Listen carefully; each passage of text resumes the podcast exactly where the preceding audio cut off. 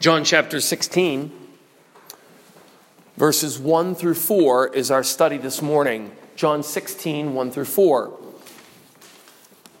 Every word that our Lord spoke is exceedingly precious. He did not waste a single syllable. Every word should be gathered up and stored and cherished and carefully guarded. Every word has great purpose and power behind it to give light to the soul, to revive the heart, to convert the inner man. They are full of spiritual light and power. And that is exactly what he tells us in verse 1. These things have I spoken to, uh, unto you. He's talking about talking. He's explaining what he has already explained. He's giving the reasons for his previous speech. You see that there in verse 1 These things have I spoken to you. You'll see it again in verse 4. Verse 4 But these things have I told you. Later on in verse 4, and these things I said to you. He's talking about his talking. He's explaining what he has just said. He's causing us to look back at what was said. Now, if you were hearing this all in one night, perhaps it wouldn't be difficult. But maybe you've forgotten what happened in chapter 15. Let's remind ourselves just briefly this is the upper room discourse. Our Lord knows that He is going to leave His disciples. He's already told them that, but they had forgotten. And so in chapter 13, He washes their feet. And then He tells Peter, You're going to have to consistently confess your sins if you want to be my follower. And when Peter says, Oh, I've got this covered, everyone will deny you, but I won't deny you, Jesus rebukes him and says, Before the cock crows, you will deny me three times. And so in chapter 13, we learn the first word of the gospel humility. In chapter 14, we saw the one great term believe, trust, believe in Christ, have faith in Christ. So that's the second great word of the gospel. There must be a humility, chapter, four, chapter 13, and there must be a trust or a faith. We are hoping to receive new members very soon. We're going to begin, Lord willing, a new members class next Sunday. If you want to give your testimony and join this church, say humility, John chapter 13. Say faith in Christ. I believe in Jesus, chapter 14. And then in chapter 15, we saw this theme of fruit. Jesus is not content if you just talk, He wants action, He wants fruit. And then in John chapter 15, he said, There's going to be a difficulty. When you attempt to bear fruit, you're going to go out and try to bear spiritual fruit, and there's going to be a real roadblock in your way. And what's the roadblock? John chapter 15, verse 18 to the end of the chapter. This is the last study we had, what, two or three weeks ago. And the difficulty is going to be this the world hates you. Look back at John 15, verse 25. Look in verse 25.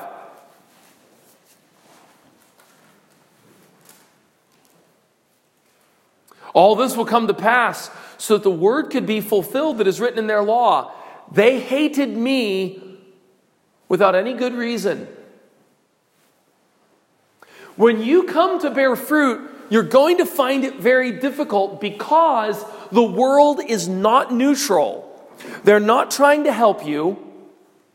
They're not going to move aside and say, Oh, you want to make it to Jesus? Go right ahead. Oh, you'd like to be a dedicated Christian? Well, then let me just give you some help. They're going to oppose you And you're going to find your life made difficult. Now, why would Jesus tell us this? That's this morning's message. In this morning's message, Jesus is giving the answer why even talk in this negative way? Brothers and sisters, if you are going to be a faithful Christian, you must speak negative truths. Because the Bible is full of negative truths. And here's one right here. Jesus says, These things I spoke to you so that you would not be offended. Let's begin with that one. In verse 1, I'm telling you these things so that you would not be offended. The word offense there means fall into sin, stumble into sin. It's found in the parable of the soils, the four soils. The first soil is on the road, and the birds come and eat the seed.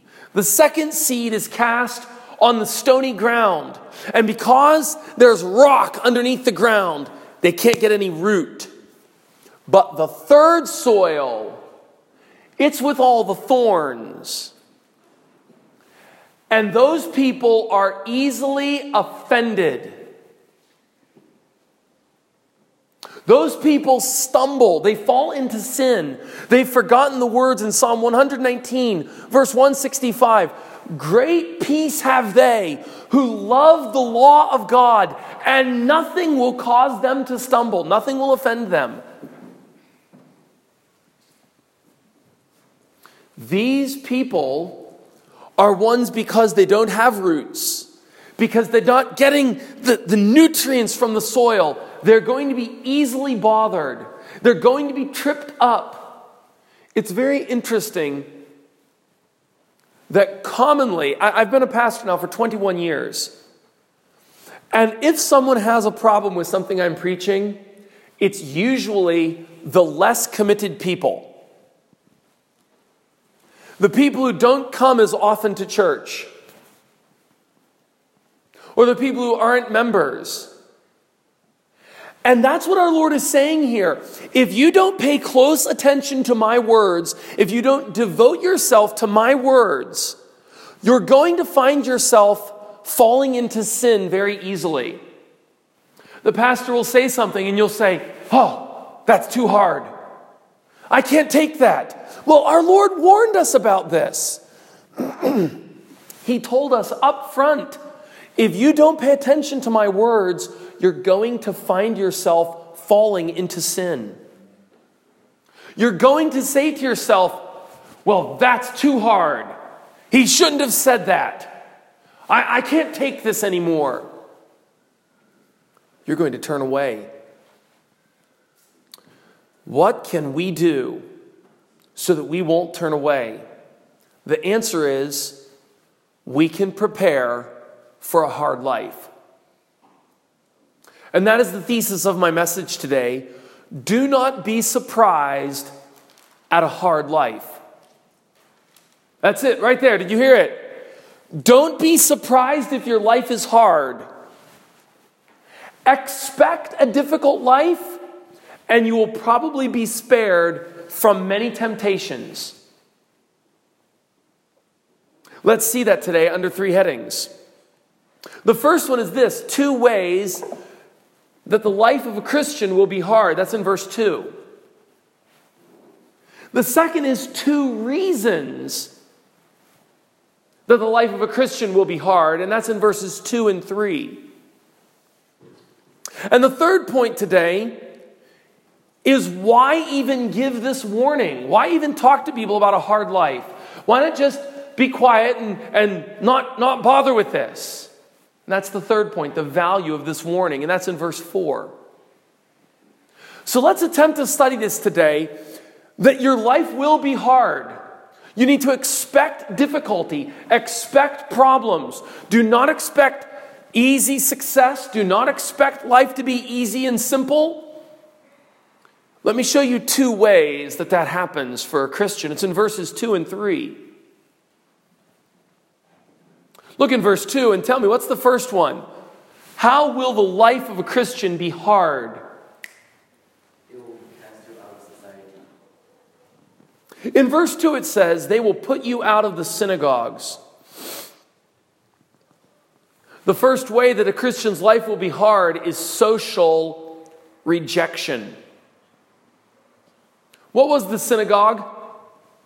Some people say the synagogue was the church. Yes and no.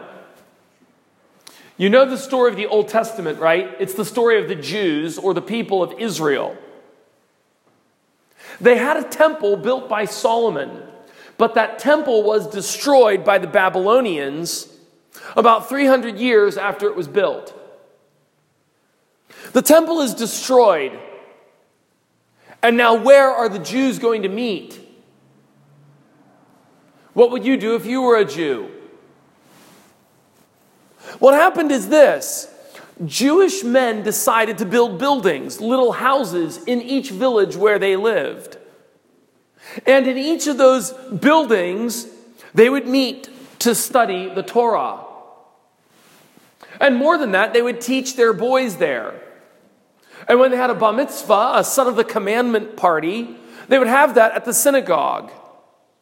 A wedding or a funeral would be connected with the synagogue. The birth of a baby would be announced in the the synagogue was the cultural center, maybe like a community center. All you needed to have, to have a synagogue was 10 men. If 10 Jewish men were present, then they could form a synagogue. They would start saving their money and then they would build a building. These synagogues were all over the Babylonian and then the Persian and then the Greek and then the Roman Empire. They were spread out anywhere that, a, that Jews, a population of Jews, were found. But Jesus says to the, the disciples, I want you to know what they're going to do with you. They're going to kick you out of society. When there's a funeral, they will not want you. They'll tell everyone else, yeah, you all can come, but we don't want that one. Lloyd, stay home. All the rest of you can come. When there's a party or a wedding, they'll invite everyone except you. They're going to exclude you. It's going to be painful. Interesting, no people group in the history of the world has experienced more racial bias and ethnic bias than the Jews. It's called anti Semitism. But interestingly enough, the Jews are full of racial and ethnic bias. Even while men hate the Jews for no good reason, the Jews hate other men for no good reason. Jesus tells them up front, they're going to kick you out of the synagogues. Why would they do this? Because you disciples now have a new way of life, and it's organized underneath Jesus Christ, not the law of Moses. You see, if they continued to follow the law of Moses, there wouldn't be any difficulty. But these disciples are going to have to make a break with the law of Moses. They have an entirely different operating system running their, their lives now. It's the Beatitudes. Blessed are the pure in heart. Blessed are the gentle. Blessed are the peacemakers. This is the operating system for the disciples of Christ. Blessed are those who endure persecution. You see, all of these teachings are going to make them very different.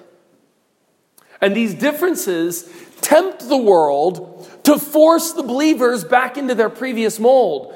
it's as if the world says this the world is saying this. You used to think like us and act like us and go where we did, go where we went and act the way we acted, but now you're different. You're the one that's changed. We didn't change, you changed. Did you realize that the life of a Christian is constantly offensive to the world?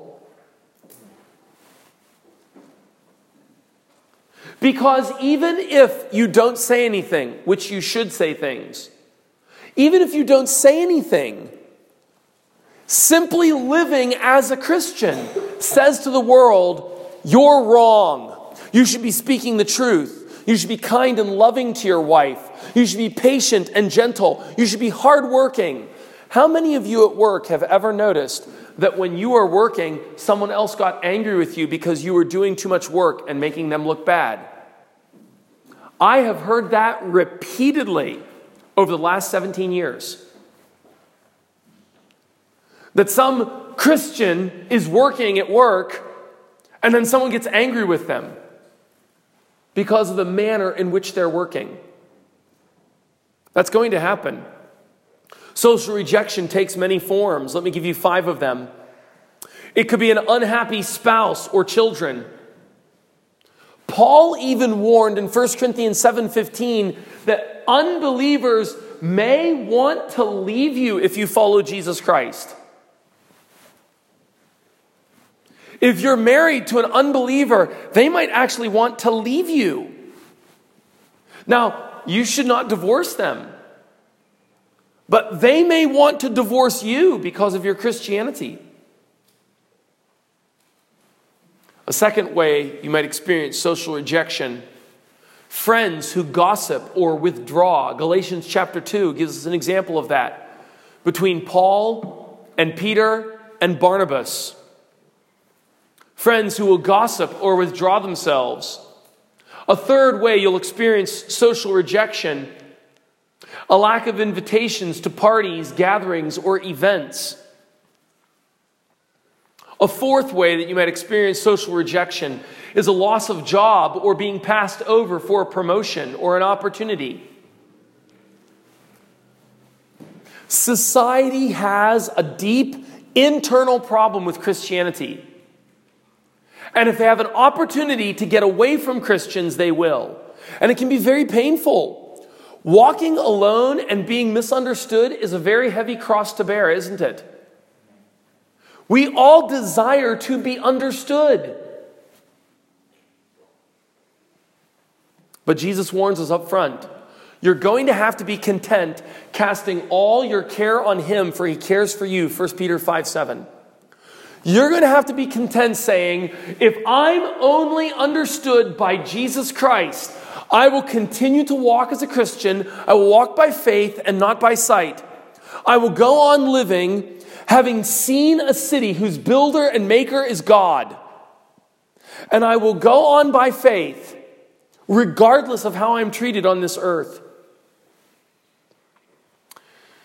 But you need to continue to read in verse 2 because they will not stop merely with banning you from society. Tell me in verse 2 what's the second way that they will oppose the true Christian, make life hard. They will kill you and think they're serving God. They will kill you. This is the heaviest penalty that men can inflict. Notice this they will do the utmost to stop you, they'll even kill you. Christian persecution is the great fact of history. Foxe's Book of Martyrs is filled with Christians being killed over the course of hundreds and even thousands of years. I have a book on my shelf called By Their Blood. It's over 400 pages, and most of the stories in that book are half page or a page long. There are hundreds or maybe thousands of stories in the book entitled By Their Blood by Marti and James Hefley. And that book the subtitle is Christian Martyrs of the 20th Century. And in the introduction of that book, they say there have been more Christians killed for their faith from 1900 to the year 2000 than in all of previous church history. That book is filled with examples of men like Paul Carlson, who was a missionary from America to Congo in 1964. And while he was there, a group of freedom fighters in Congo came and attacked his hospital where he had started a bush hospital for free, and he and two other doctors were there. They got their wives out, but Paul and his teammates said, We're not going to leave because our people, the Swahili people, can't leave. And when the men came with their guns, the missionaries ran. They got to the wall. And as they got to the wall, one of the men had to help the other man up. Paul Carlson said to his friend, Put your hand in my, put your foot in my hand, and I'll boost you up, then you pull me up. He pulled his, he gave his friend the boost, reached up, grabbed his hand, and as his friend was pulling him over the wall, Paul Carlson was shot through the head. 1964. That's only one of hundreds of examples. They will kill you. Don't think it's an easy life. Do not count on a comfortable life, count on religious hatred. Let me give you right now an illustration that is dangerous because it might be too flippant, but it might be just right. I think it will be. With that warning right there, I think it will be just right. There is an evangelist in America, in California, named Ray Comfort. And years ago, Ray Comfort began preaching a sermon that he entitled Hell's Best Kept Secret. He wrote a book by the same title, Hell's Best Kept Secret. The point of that book is very simple. Hell's best kept secret is do not tell people that they're bad and wicked sinners. Tell people that if they become Christians, their lives will be happy and comfortable. And Ray Comfort begins his book with this illustration. Imagine that you get on an airplane, fly from here to Cape Town. When you get on the airplane, they put you in your chair, and there's not a lot of room. It's like the size of a bus chair. So if you've ever, if you've ever been on a bus, then you understand about the size of an airplane chair. So there's not a lot of room, and if, if the person beside you is large, or if you yourself are large, then it's going to be a little bit uncomfortable. And Ray Comfort says Imagine that you get on an airplane and they tell you when you get on the airplane, put on this parachute. Because if you wear this parachute, you'll have a very good flight. And so the man puts on his parachute and he sits in this, the chair, but he finds that that parachute is unusually bulky and uncomfortable, and he's leaning forward, and his back begins to hurt, and he's hot, and the other passengers look at him and laugh at him because he's wearing a parachute on the plane. And so, after he gets halfway through his flight, and he can't sit back and rest, then down the aisle comes the stewardess who's bringing coffee. And she offers coffee to him, but she spills it on his lap. And he says, This is ridiculous. I was supposed to have a good flight. Here I am hunched over with this thing. It's not making my flight better, it's making my flight worse. I can't even move. He takes the parachute off in disgust, throws it on the ground, and says, I'm done with this. But imagine now a second scenario. A man is on a plane. And the stewardess comes walking back and says to him, We have some bad news. The captain's just announced that two of our engines are out, and any moment now we are going to spiral downward 5,000 meters, and most of us will die unless you, unless you have this parachute. You are going to jump out of this airplane, and if you don't have this parachute on, you're going to die. Now imagine the difference in the two passengers. Now the man puts on the parachute and he's not bothered at all that he has to bend over. He doesn't mind at all that it's hot in the plane. In fact, when the stewardess spills the hot coffee on his lap, he's actually looking forward to the jump.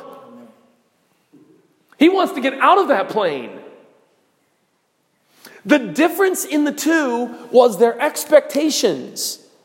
On the one hand, he was told, This parachute will make you comfortable and happy. Put on the parachute. On the other, he was said, No, the plane's miserable, the flight's terrible, and you have to jump. Better put the parachute on. That's what our Lord is doing in this passage. He's telling them up front life is going to be hard, not only through persecution, but it's going to be hard by social rejection. It's going to be hard because you're living in a sinful world. You're living in a world with termites. You're living in a world with mosquitoes and rainy days. You're living in a world with viruses. Don't expect it to be easy. Don't expect it to be comfortable. Expect it to be hard, tiring, exhausting. Expect broken relationships to overtax your already exhausted emotional reserves. And now he's going to give us two reasons for this difficult life. Let's look down in verses 2 and 3 and see the two reasons. Look in verse 2. They're going to kill you, and what's the reason? What's the motivation that they're going to kill you? They're going to kill you because they have this idea that when they kill you, they're actually serving God. Does that sound strange to you? The Roman religion, when Christianity first began, believed that they were serving the gods by exterminating the atheists. Who were the atheists? The Christians. The Christians were counted as atheists because they rejected the Roman pantheon. Are you following me on this? An atheist is someone who does not believe that there is a God. The Romans believed in many gods, and their gods were gathered together in a collection called the Pantheon. That means the collection of all the gods. And the Christians rejected the Pantheon. They said instead, Jesus is Lord, taken from a political slogan where you were required to say, Caesar is Lord. From the very beginning, Christians have had a political voice. And the Christians said, We'll pay Caesar, but we will not call him Lord. We'll pay our taxes. Romans 13, verse 8. Oh, no man anything but to love one another. The context there is taxes. Pay all your taxes. We pay our taxes. We don't kill. We don't steal. We're honest. We're hardworking. But when it comes to this law, we're not going to obey it. We're not going to say that Caesar is Lord. We have a Lord, and his name is Jesus. Well, the Romans said, We killed Jesus. The Christians say he came back from the dead. Well, the Romans said, Where is he? He's in our hearts now. Ah, you don't even believe in a God. You're all atheists. No, we're not atheists. We have Jesus Christ in our hearts. The Romans persecuted the Christians. After the Romans came the Catholic Church, persecuting Christians. Notice the Catholic Church, that is a division from within the religion. A group within the religion began to persecute those inside the religion. Which is why it should not be surprising at all, 200 years later, when Islam began to persecute Christians because Islam claims to follow the Bible. At least 29 times in the Quran, it tells you, read the Bible. And Jesus is mentioned in the Quran more than Muhammad. They think of themselves as followers of the book. Which is why John Frame says Islam is a Christian cult, it's a breakoff from Christianity. Notice that we have Catholicism persecuting people while they still claim to be followers of the book. And then we have Islam persecuting Christians while they're still cla- claiming to be followers of the book. It goes on to today. The Jews, whenever they could, They persecuted the followers of the book. Islam and Catholicism have always persecuted the followers of the book. So notice that every monotheistic religion in the world has clearly persecuted Christians, and they have done it based on religious principles. They've done exactly what Jesus said. The world hates Christians. Saul of Tarsus did that. He attacked Christians in Acts chapter 22, verses 3 and 4. He gives his testimony and says, I was killing them because I thought I was specially serving God. But they don't understand their own thoughts or motives. I said there's two reasons why they're going to make your life hard. Number one is they think that by making your life hard, God is actually pleased with them. That's verse 2. They're going to kill you, and when they kill you, they think that they're serving who? But notice the second reason. It's in verse 3. Look in verse 3. What's the second reason that they're going to make life difficult? Because they actually have a shortage of knowledge. They have an educational problem. They've got a mental problem. They are ignorant of the most important things. What two things do they not know? Well, number one, they don't know God. Now, this is very interesting because all men profess to know God, except for that little group called atheists who profess that they don't know God. But all men around the world claim to have knowledge of God. But actually, Jesus says, the reason they're going to kill you is because they do not know God. Secondly, they do not know who. Who's the second person they don't know? Let me make a few comments about knowledge. One of the great goals of the powerful working of the Holy Spirit is to correct your deficient knowledge. Salvation has a teaching effect on people's lives. So, that kind of Christianity that says, unplug your brain, is unbiblical. The problem with unbelievers is they don't have knowledge of God or Christ.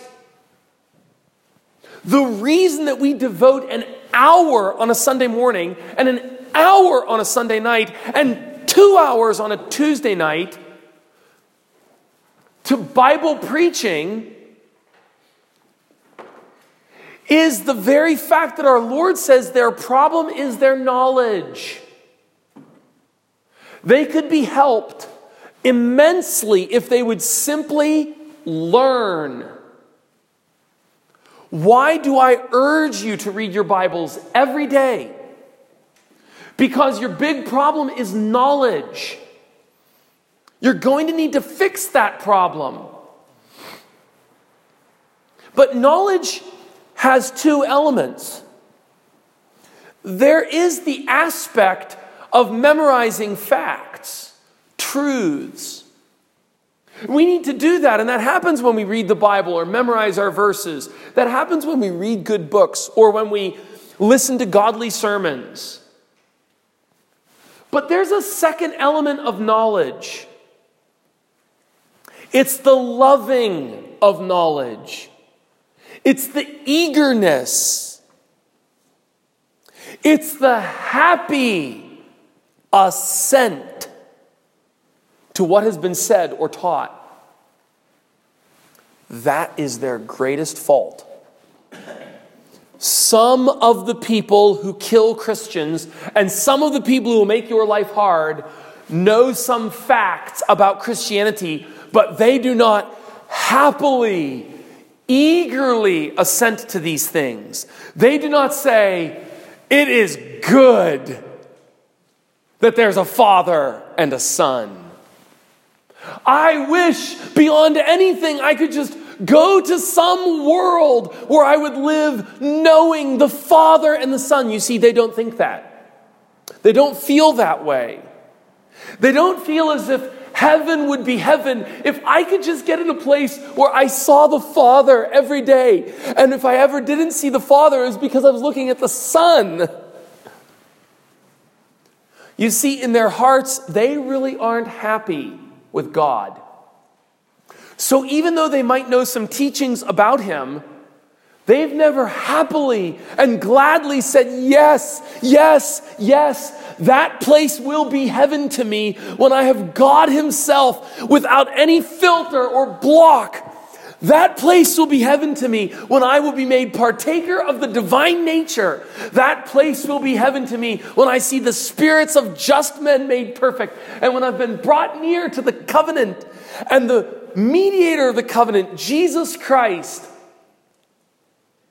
You see, the Christian says heaven is so easy to define.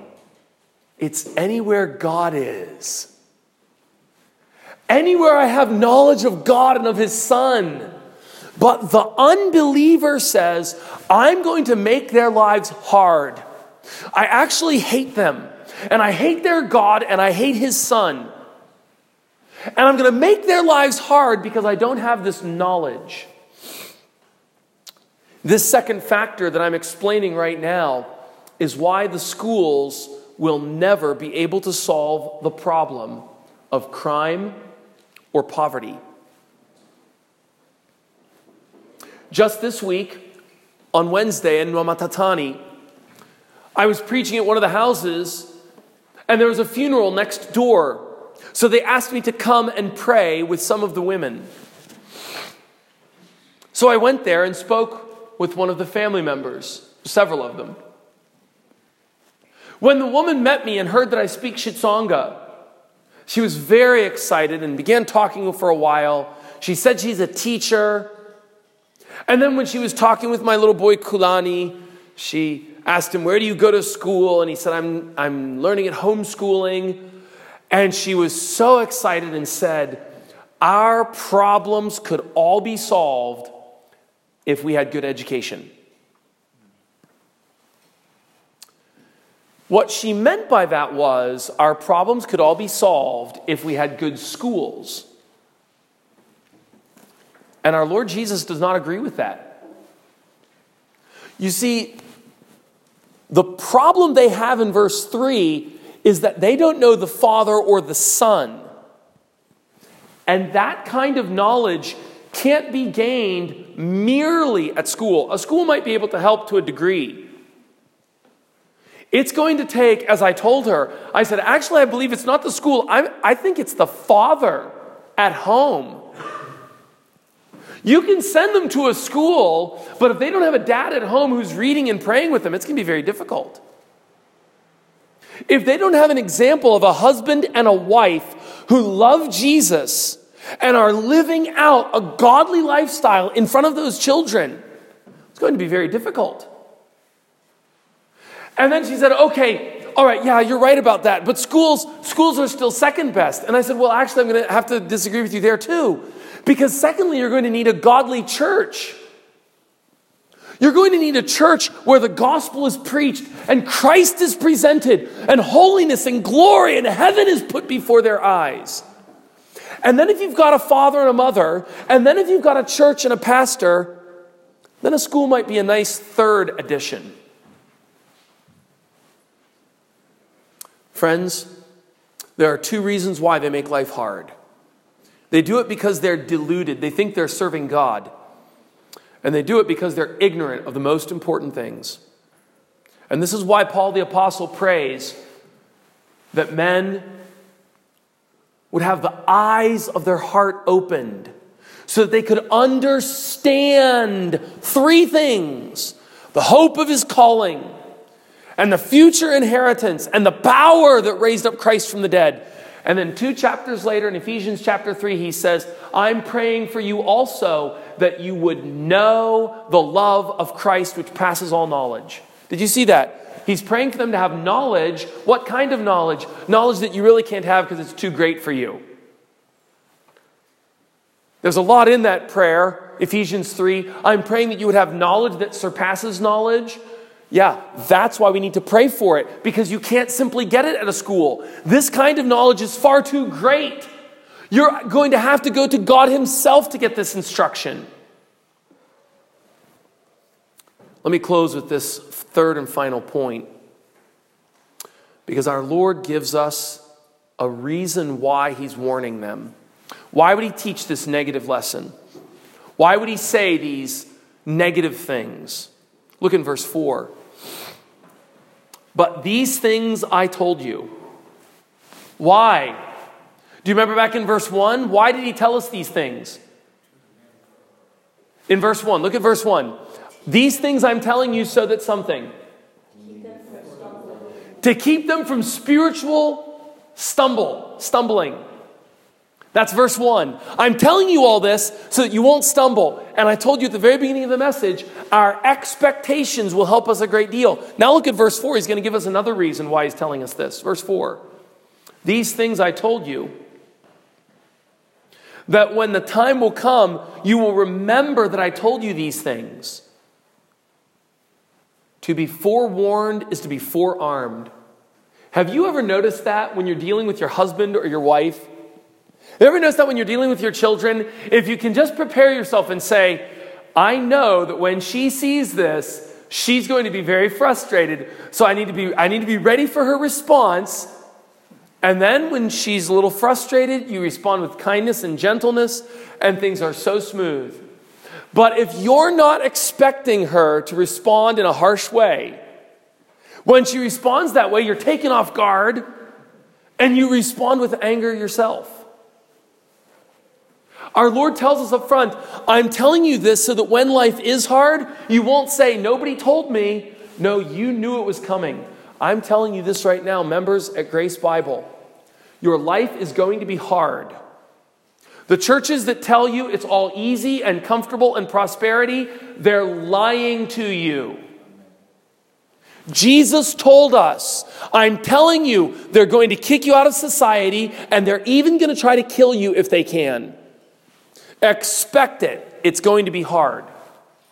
If you raise your daughter in a godly way, it's going to be hard because your relatives aren't going to understand. Oh, she can't do that. She can't wear that. She can't say that. She can't come here. Oh, why are you bothering about her marrying this guy or that guy? If you dedicate yourself to Christianity, it's going to be difficult. But he tells us this in advance so that we can prepare ourselves. He tells us this so that we won't fall back. He tells us this because a great many people are caught off guard, and when they're caught off guard, they fall away from the faith. In 2007, I baptized a man. In 2018, that man fell away after 11 years. He needed to know up front life's going to be hard. Do you know anyone who started out as a Christian and then fell away? Can you think of people in this church, some of whom went through the baptism class? I'm thinking of two other men that I know who were actively involved in a Bible preaching church for years. And now neither of them care about learning the Bible or serving God. Or what about the high profile cases?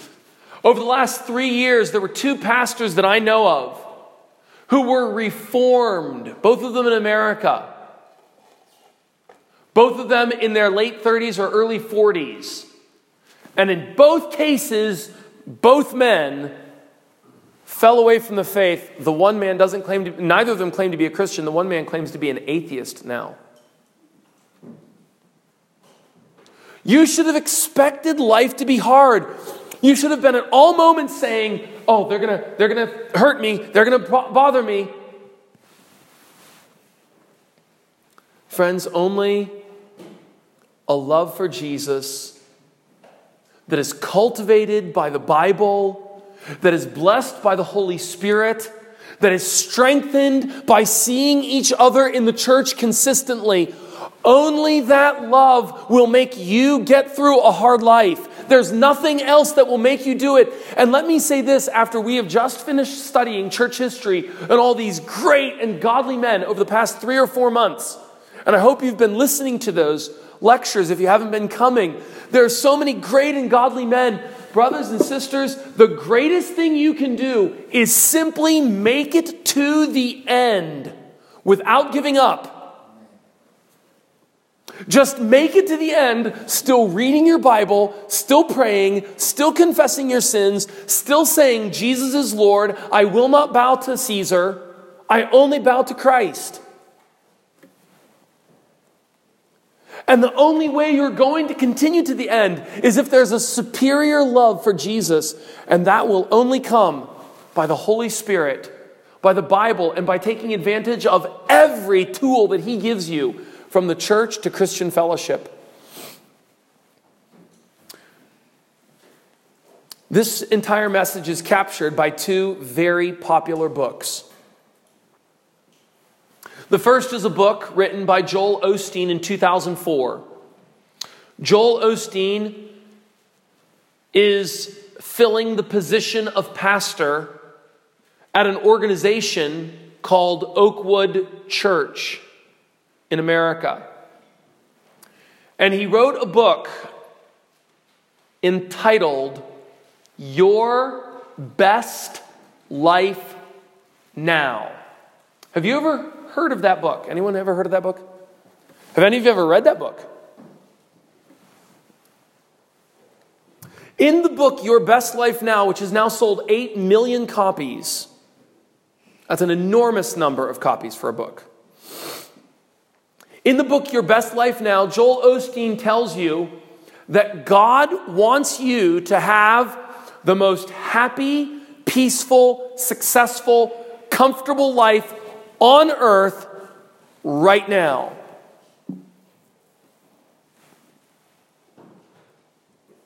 Friends, if your best life is right now, then you're not a Christian. If your best life is right now, then why would you ever want to go to heaven? If there was no difficulties, no rust, no thieves, no crime, no hardships here on this earth, then why would you ever want to go to heaven? You would be like the false prophet in Elam that I heard one time who said, You don't want to go to heaven, it's boring up there. Or the other book that I've already mentioned is Foxe's Book of Martyrs, a collection of stories about men and women who have been murdered for their Christian faith. Let me ask you, which life does Jesus want to prepare us for? Does Jesus want to prepare us for Joel Osteen, Your Best Life Now, the American Gospel? Or does Jesus try to prepare us for John Foxe's Book of Martyrs? Some of you they are going to kill. May God give us faith and grace to lay hold of His words so that we will not be offended and surprised, but so that we'll make it to the end.